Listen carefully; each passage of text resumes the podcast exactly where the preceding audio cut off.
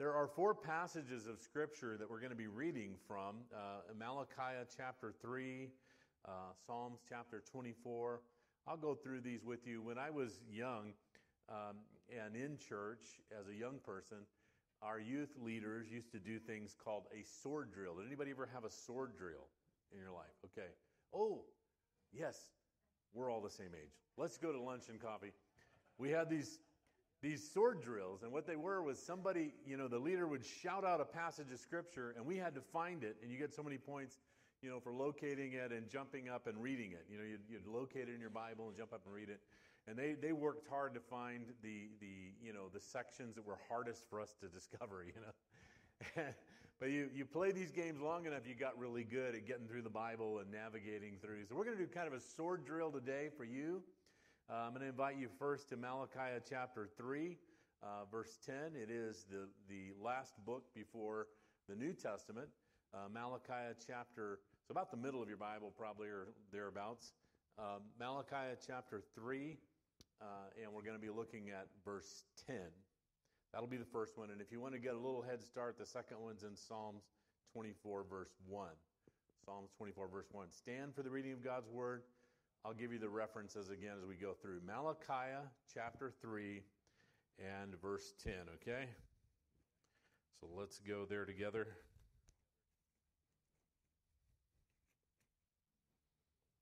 Malachi chapter three, verse ten. Bring the whole tithe into the storehouse, that there may be food in my house. Test me in this, says the Lord Almighty, and see if I will not throw open the floodgates of heaven and pour out so much blessing that there will not be room enough to store it. I love the way this, this reads in this uh, particular version. Other versions read uh, windows where it says floodgates. It can be interpreted uh, either way, uh, the word. Uh, it is interesting, the word window is only used twice in Scripture. You know where the other reference of window is used in Scripture? Anybody? The flood. Who said that? Points over there for the youth leader. Genesis. When uh, that was quite a window, wasn't it? Flooded the whole earth. So that's a kind of that's the, that's an understanding of what happens when God opens windows. Uh, Psalms chapter twenty-four, verse one. Psalms twenty-four, verse one. Are we there? The earth is the Lord's, and everything in it, the world and all who live in it. For he founded it upon the seas and established it upon the waters. We're going to the New Testament now, to the Gospel of Matthew. Matthew chapter six. Give you a second there. Matthew chapter six. I hope you're, when we read these scriptures, you're also highlighting them in your Bible or underlining them with your pen. Matthew chapter six, verse twenty-one. Do not store up for yourselves treasures on earth, where moths and vermin destroy, and where thieves break in and steal. But store up for yourselves treasures in heaven, where moths and vermin do not destroy, and where thieves do not break in and steal. For where, let's read this line together, will you? For where your treasure is, there your heart will be also. Now, the Gospel of Luke, if you want to turn over past Mark and into the Gospel of Luke, chapter six and verse thirty-eight. Luke chapter six, verse thirty-eight. I'm still hearing some pages turn. Okay, we're there. Give, and it will be given to you. A good measure, pressed down, shaken together, and running over, will be poured into your lap. For the measure you use, it will be measured to you. Heavenly Father, we ask you to open the ears of our understanding, that we might hear your word, know it in our own hearts, and begin to put into action what you're calling us to. We have, a, uh, Lord, we long to go deeper with you. We thank you for what you've done through the t- season of fasting and the convocation. It's setting us up for obedience to you, for following you deeper into your calling, for believing and trusting you and having faith in you as the great provider. We thank you, Lord, that you are, and we ask for your blessing over our lives as we walk in obedience and we dive in deeply to do what you have called us to do. In Jesus' name, and everyone said, amen. Amen. God bless you as you're seated. We were having a little technical uh, trouble with our uh, online uh, situation, and I know for uh, Lawrence and Kim, that's a complete surprise that they're serving today and there's some kind of technical issue. It seems like we plan it for them, that we will throw a little wrench in there, but we do have, uh, you know, are we up now? Or because I saw the, oh, we're all good now. Welcome online. Glad to have all of you uh, in with us. And, uh, you know, God is is has been moving incredibly, and I want to share along the way some of the uh, stories that are coming out of our time of fasting and convocation. So next week, we want to do a little bit of that uh, with you, share a little bit of the stories. God has really done some miraculous things.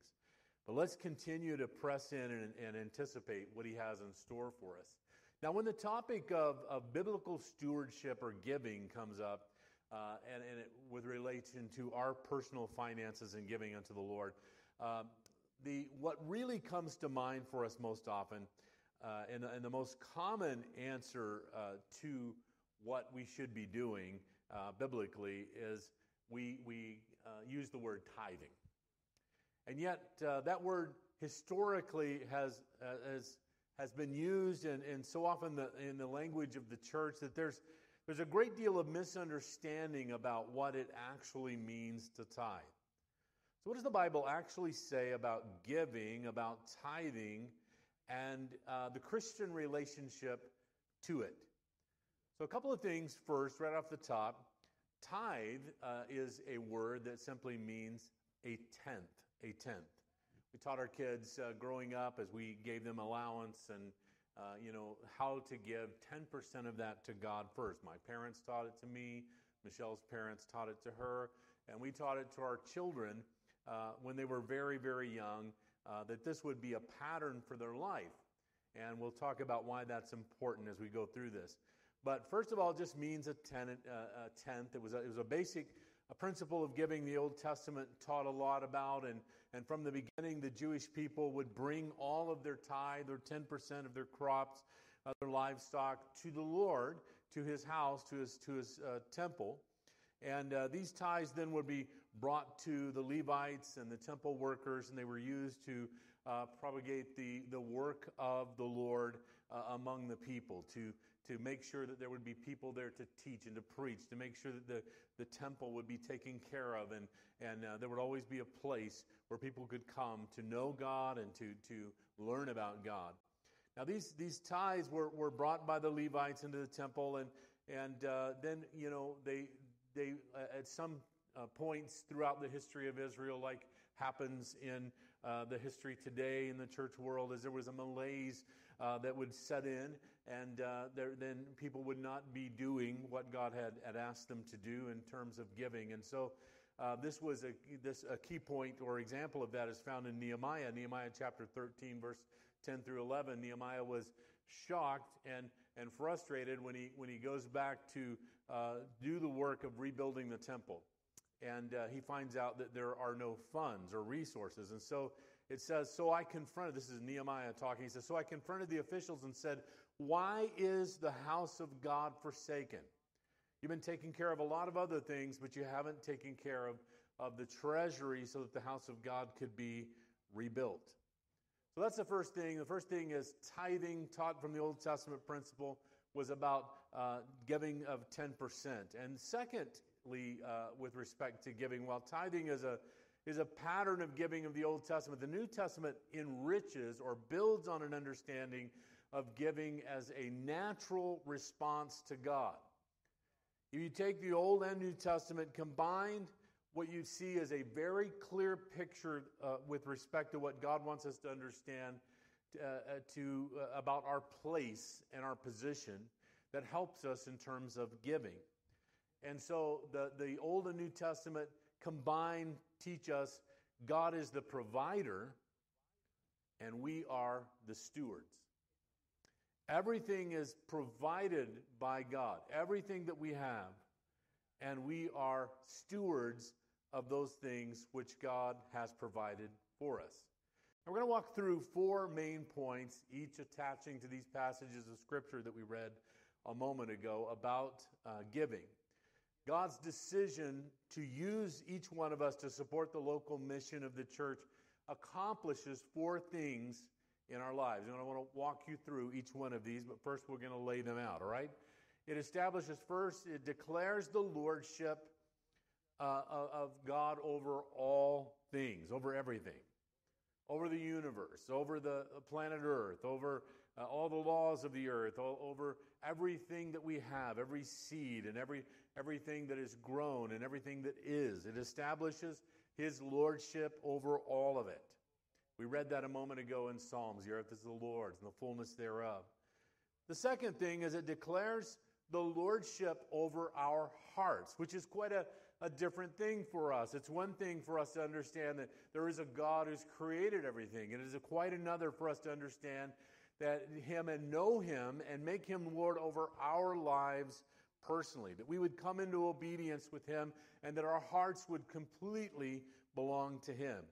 The third thing that we understand from reading scriptures about giving and what happens as a result of that is it provides for a continual missional support of the local church to fulfill the Great Commission. And what is that? Proclaim the gospel and make disciples. Jesus made it very clear for us. He wants us to proclaim the gospel and to make disciples, to raise them up. But in order for that to happen, there has to be a committed effort, a place for people to be trained and equipped and, and raised up. And, and so the church, uh, in, in what we do, uh, provides that. The fourth thing that we find out about uh, giving through Scripture is that it opens the floodgates of provision for our lives. So I want to go through each one of these. Let's start with the first. The rule of God over all, over everything. Psalms twenty-four one, a moment ago we read, the earth is the Lord's and everything in it, the world and all who live in it. The decision to become a steward of what has been provided is the acknowledgement of, of, of there being a provider. You know, we, we are uh, stewards holding loosely to what God has provided, because he, we know He is the provider, and He always takes care of. We're not hoarding what God has given. We're not hoarding, uh, you know, through greed or any other way what, what is taking place. We, we have this understanding there is a provider, and He provides. He does what we cannot do, right? We owe nothing. That's the, that's the position that we take as, as stewards, understanding that we've been given everything, and we owe nothing. We give what He has provided. So I'm not writing a check out of my bank account to help the church or to do something. I am giving what God has given to me. The very source of, of income that God has provided for our family, sources of income that God has provided for our family, both through my, my job, my wife's job, are the streams coming straight from the throne of God. If He decides that that's no longer the avenue which He wants to provide, He creates a stream from somewhere else. So I never get too hung up. We should never get too hung up on, you know, this this person, this entity writes my check because, you know, uh, in, in ten years, another entity could be writing the check, but it's still coming from where? From God. Amen. He's the source.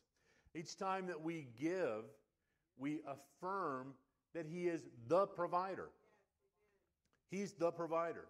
And so we're not scared uh, to hoard up and to hold on to things because He's the provider. He takes care of us. And wherever there is need, God provides. The second point was the lordship over our lives. The lordship over our lives. He says, store up for yourselves treasures in heaven where moths and vermin do not destroy and where thieves do not break in and steal. I want to ask a question this morning. How many of you have ever had anything stolen from you? So like, one more time, how many of you have never, just hold your hand up. So it's almost everybody in the room has had, to, how many of you, probably something was stolen you just didn't know? Like, I, I didn't realize that, you know, I had twenty bucks and now I have five. I think probably all of you have been stolen from, right? Something's, somebody has, has taken it, uh, you left it somewhere, it's it's gone, and uh, that's obviously a sign. I remember, you know, uh, I wasn't great about hanging on to things when I was younger. I was probably about nineteen years old, and I had, uh, my wallet had maybe one hundred twenty bucks in it. I'd been paid, and and uh, I'd gone to a, a Coke machine, I put some money in, and I happened to just put my wallet on top of the Coke machine, you know, when I was getting the soda, and I walked off and left my wallet. It wasn't five minutes, and I came back, and the wallet's gone, you know, it doesn't have legs. Um, somebody took it, right? And I went to all the places that you would go to find lost and found, and somebody's one hundred fifty dollars richer, right? So that happens. I, I had a, another time I had a, a, a little folder uh, that I was using in ministry. It was a day timer, and I had some money tucked back in it. And uh, it was really a crucial, uh, you know, the the folder was was important. And, um, you know, the money you can you can replace. Uh, fortunately, the person who stole it, who took it, I had left it in a uh, shopping cart. And the person who took it felt uh, enough guilt to, to, you know, drop this back and leave a little note for me. I took the money, but here's your folder.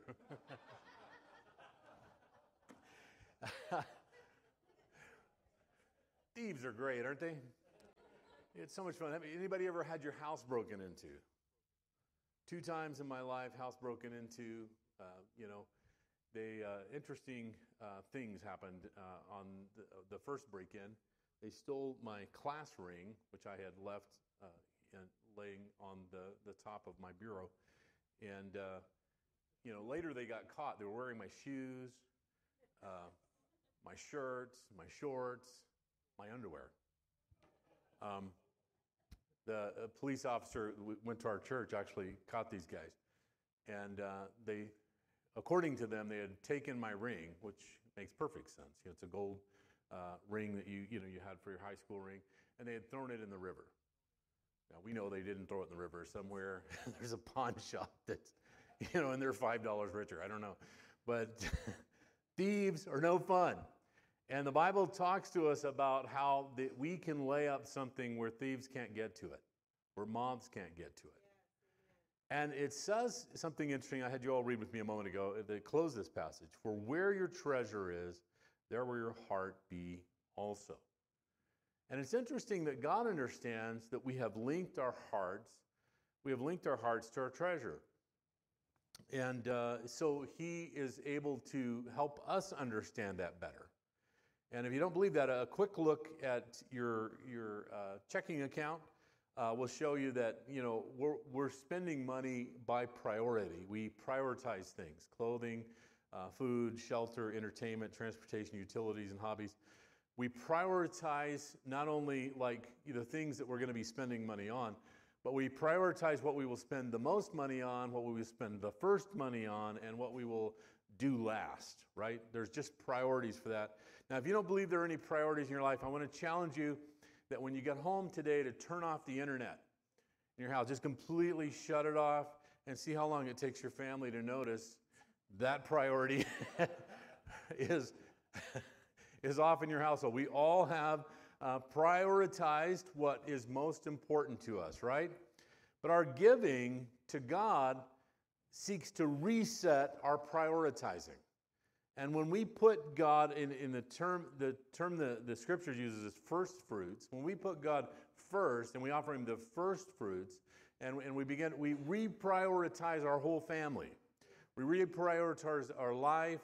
You know, it's it's not this this month. I don't know that we can pay tithes. This month, I don't know if we can have internet or whatever. You know, it, it's a it's a reprioritizing, and all of a sudden, every member of our family, we all notice that there's been a, a prioritizing, and God says that's that's important for us in establishing Him first in our lives. More than that, it, it declares the lordship over our lives. It is that, as for me and my house, we will serve the Lord moment. that we have, we can have as a spiritual leader in our household. The third one is it provides missional support. Bring the whole tithe into the storehouse that there may be food in my house. Our giving assures that there, there will be a place for worship. One of the things that, that kind of hurts my heart a little bit, you know, is driving through uh, a small or large town and passing a church that has pretty good visibility, but it's it's run down, you know, like it's, it's uh, you know, the paint is coming off, the sign is kind of falling over, and you can't really tell if this thing is still open or not, you know, and um, you know, it it it says a lot about what has been prioritized there and whether, you know, that it's been loved enough and, and people that attend that and call that home are obedient enough in their giving that it would have a, a look that is appealing to people that live in that community. Hello? Our giving assures that there's going to be a place for worship, a shepherd to lead discipleship, a people who will be able to answer the missional call of God on their lives. We just came through just this incredible three days of prayer convocation. It was, it was really a wonderful experience, and it didn't happen by happenstance. It happened because of faithful giving provides the opportunity for us to, to do something like this, to bring guests down uh, from, you know, from Arizona, to fly them down here, to speak into our lives, to, to put booklets together, full-color booklets that we could follow along with, to, to be able to broadcast and, and you know, on, online, and, and to have this, this wonderful facility that we enjoy, at nicely cooled and air-conditioned, and seats here, so that we could provide an opportunity for a gathering like that. So many wonderful things happened as a result of us and, and all the pioneers who, who ahead of us prepared this place so that we could come and just receive the wonders of what God accomplished through that convocation. Giving is going deeper in obedience to God. It is trusting Him as the provider. It is recognizing the need to support the work of the Lord in the local church. You know, I, I was thinking about my granddaughter, Allison, and we've laughed about this. You know, we were gathered out there in that last uh, service of the convocation. We had taken all that things that had been written down, that you had written down in the sin box. Nobody read or looked at. It, well, this was standing between us and God. We want to get rid of it. We poured it all out, and on the top we put that in big letters, what Michelle had written out, sin, you know, and we're burning this, you know.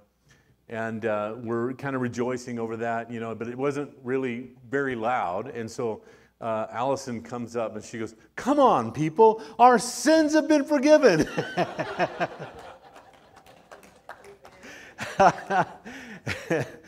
And I was thinking, you know, how wonderful it is that we have children's ministry, and we can train these kids, and we can teach them that they, they are the hope of the future of the church, that they're going to carry this message outside these four walls and love on people who need to know Jesus Christ as their personal Savior.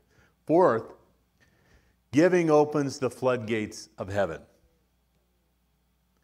See, if I will not throw open the floodgates of heaven and pour out so much more blessing that there will be, uh, there will not be room enough to store it. This uh, term of the floodgates, it, it brought something to my uh, my mind about uh, my early growing up in Phoenix, and then uh, when Michelle and I were first married, we repeated uh, this this experience that I had as a as a child, as a young young person. We had uh, canals Uh, in the desert there that ran behind your home. Uh, they have, you know, they're not everywhere now, you know, and with modern housing, they've changed the way that they bring water into Phoenix. Uh, several years ago, uh, the the Central Arizona Project brought, you know, it, it's big. It's it's a big, it's almost like a river flowing through, um, you know, down into Phoenix, and you can put boats on it. I mean, it's a, it's quite a deal, you know. Uh, and uh, this canal brings life-giving water. But the idea came from the, the Pima Indians, uh, were one of the tribes that lived in the desert. And uh, near where the um, uh, the Verde River is, and also uh, where the Salt River, and they converge coming down out of the mountains. Those uh, rivers, they took uh, little canals and dug them out so they could farm and they could bring water in.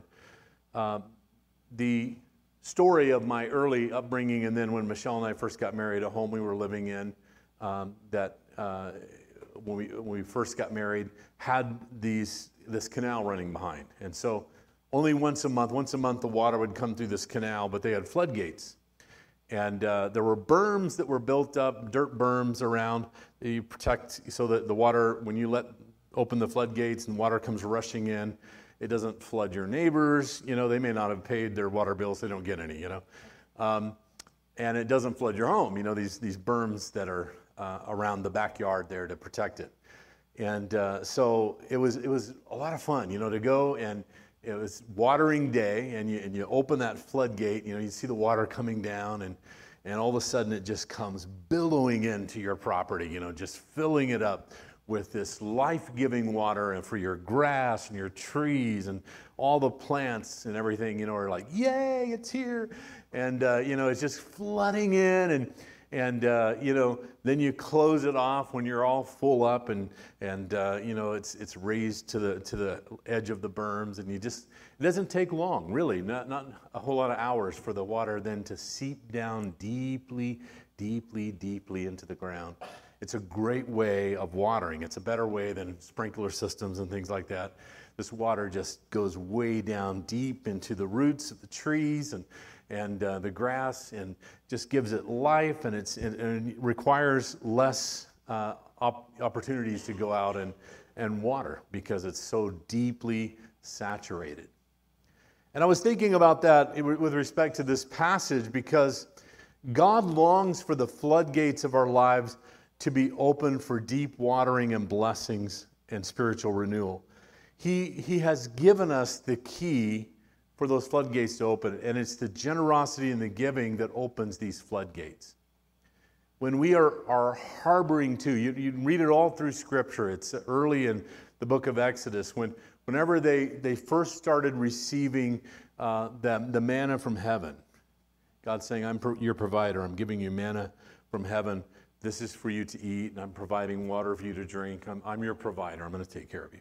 And you, everywhere you would read that the people would hoard this up, they go, oh, this is food, and we better, we better keep this, you know, that it would spoil. God had made it to where it only would last for that day.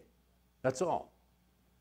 And then, and if they tried to keep it for the next day, it was ruined. It was moldy. It was bad. They had to throw it out, and they had to go get fresh manna for the next day that God had dumped on their lives. What was he teaching them? I'm your provider. Yes. Yeah. What you're holding on to so tightly, it, it came from me. And I mean in this, uh, this to be a pass-through, a blessing for others to receive.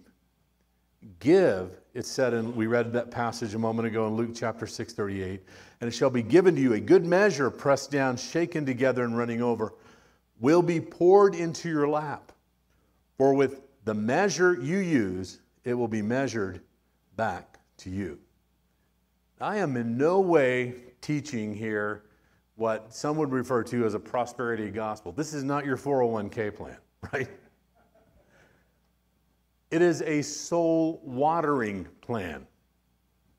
And we need that watering in our soul. We need that deep watering that I was talking about when the floodgates are open in the desert there, and those yards begin to fill up, and that water just stays and just begins to soak in. We need that for our souls. We need what God provides for soul nourishment.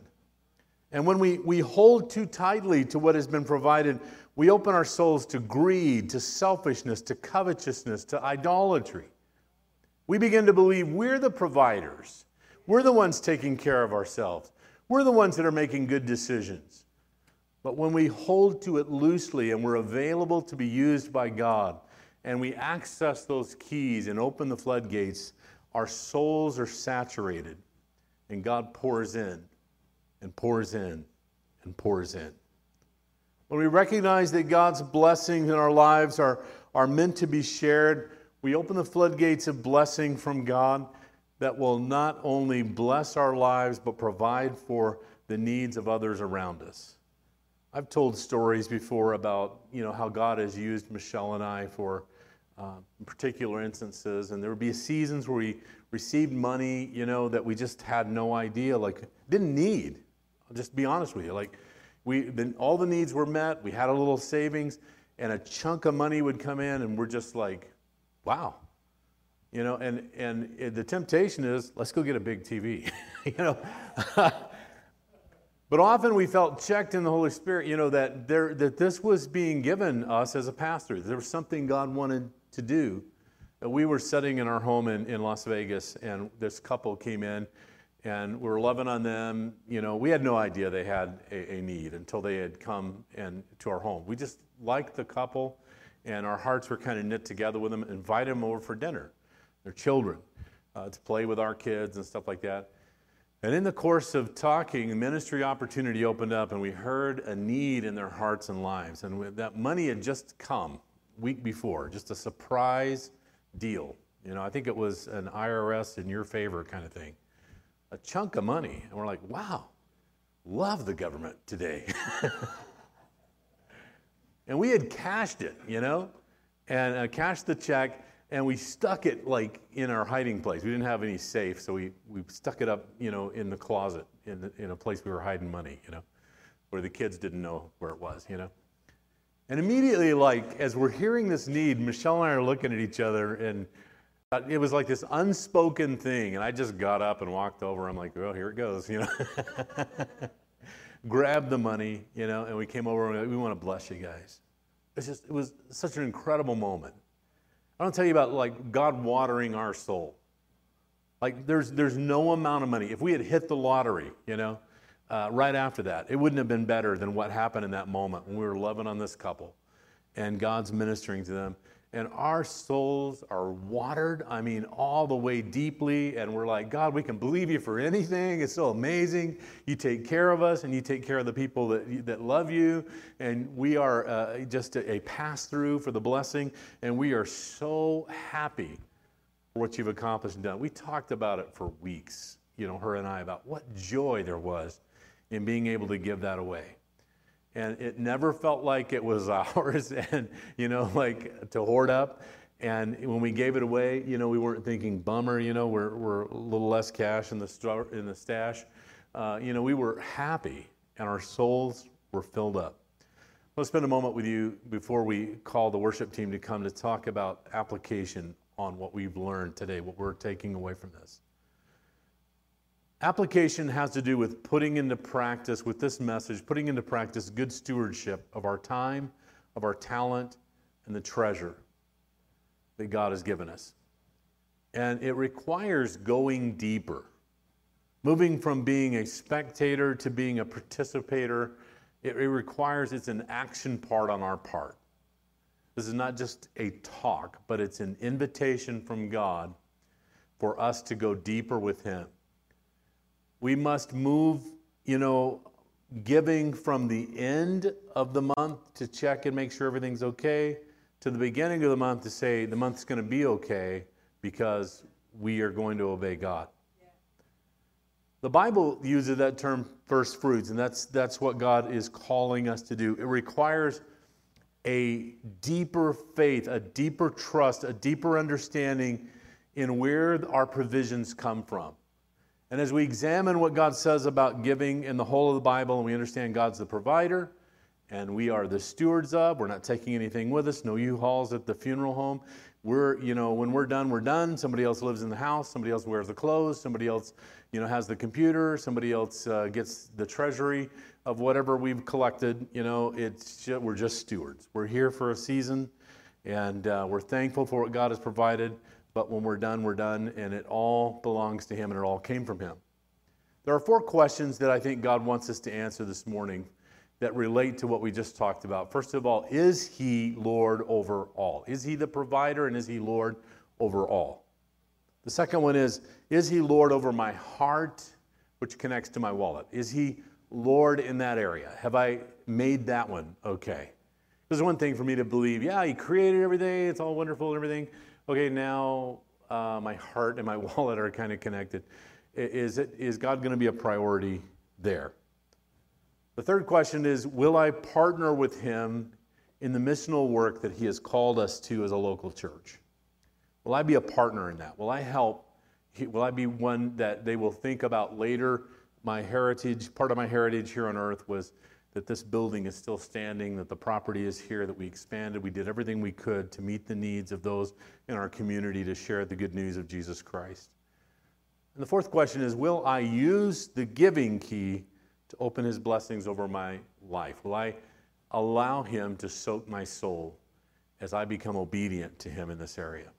We talk about here at the church the ten ten eighty plan, and uh, we periodically have people that are new here, and they're new to that understanding. The ten ten eighty plan is one where we put ten percent to God first, ten percent to savings, and then eighty percent that we're living off of on a monthly budget.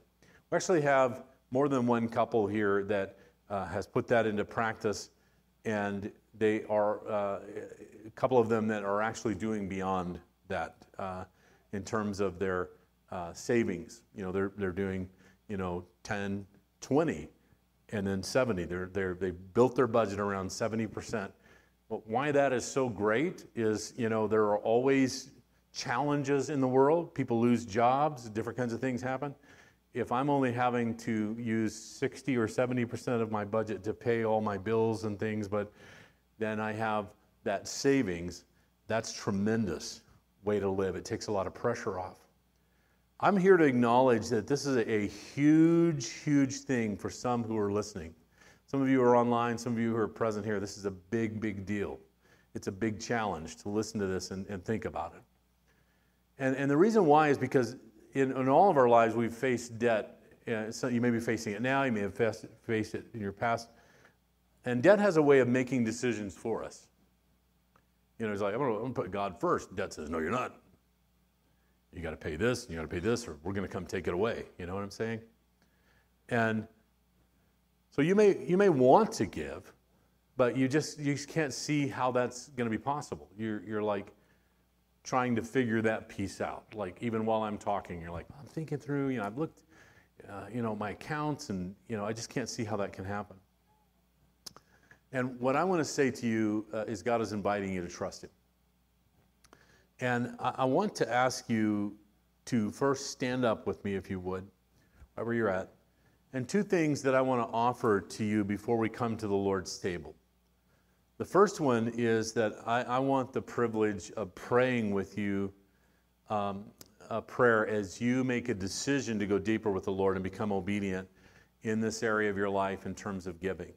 I want God's blessings on my life. I want to move in the direction of being uh, a good steward with what God has placed in my hands. I want to be obedient to that. And so um, I want to pray with you about that. I want to agree with you.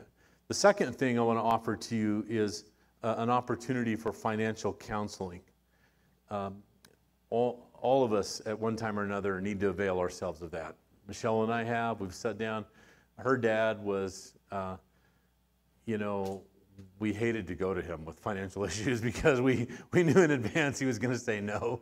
Uh, but we carried them there because he was wise. He he knew what to do with money. And, um, you know, we we went and sat down and brought our pride and just kind of pitched it in the trash can uh, for the next thirty minutes while he railed on us about how we spent our money. And we, we listened. We really listened. And... Um, You know, we, we heard good, good counsel. And, and you know, uh, I want to encourage, I want to offer that. You know, uh, I'm kinder than he was, believe me. Um, and uh, and we, can, we also have some other resources we can direct you to, some books that you can read. Uh, I love Dave Ramsey's uh, site. He has a bunch of free things on Dave Ramsey's, um, you know, site that you can use that are helpful financially. But I want to see God's people debt-free. I want to see them debt-free. Because I realize when we when we get that way, we can be a huge kingdom asset. You know, our resources are, are loosed up for the kingdom to do great things for, for God's kingdom. So I want to offer those two things, prayer and then financial counsel. Now, once I start, I step off the stage in a moment. It's the invitation for if you want to come and, and pray. Me and Michelle are going to meet you here. And you want prayer, saying, Pastor, I want to be obedient in this area of my life. And I want some prayer. I want some encouragement that God will give me directions on the next steps ahead. How do I get to where I need to get so I can be obedient to God? And as we're praying for you, the worship team is gonna is gonna sing. They're gonna lead us in songs. But I really believe God can do that. He can do the impossible. I've seen it. Uh, we've done several of these um, Financial Peace University classes here on the campus, and we've seen people get debt free. It's amazing. I had I had a couple that um, got debt free and brought a big check to the church here. Said, this is what God said. We're supposed to be obedient. A lump sum came into our life. This is ten percent of that check. We want to be obedient to the Lord. Man, it was so timely. It was so timely. There were some things coming up that we needed to deal with, and it was just amazing how God will do that. It is absolutely amazing how God will do that when we're, we're ready. And uh, so we want to pray with you. We want to agree. You know, we know what... What a great life this can be. So I'm going to step down. We're going to do that. If you want financial counsel, on the slide that's just behind this one, we have my name here and the my email. You can email me, and uh, you know we'll set up something. We'll we'll work and get you in, and just if it's nothing more than just encouraging you, you know, and and lifting you up and pointing you towards some resources that would be helpful. Okay, we want to do that. We love you, God loves you, and we want to help you be the best you can be. It's time for us as a church to go deeper in the things of God. And this first invitation is one where we're going to see incredible things happen if we will move in that direction.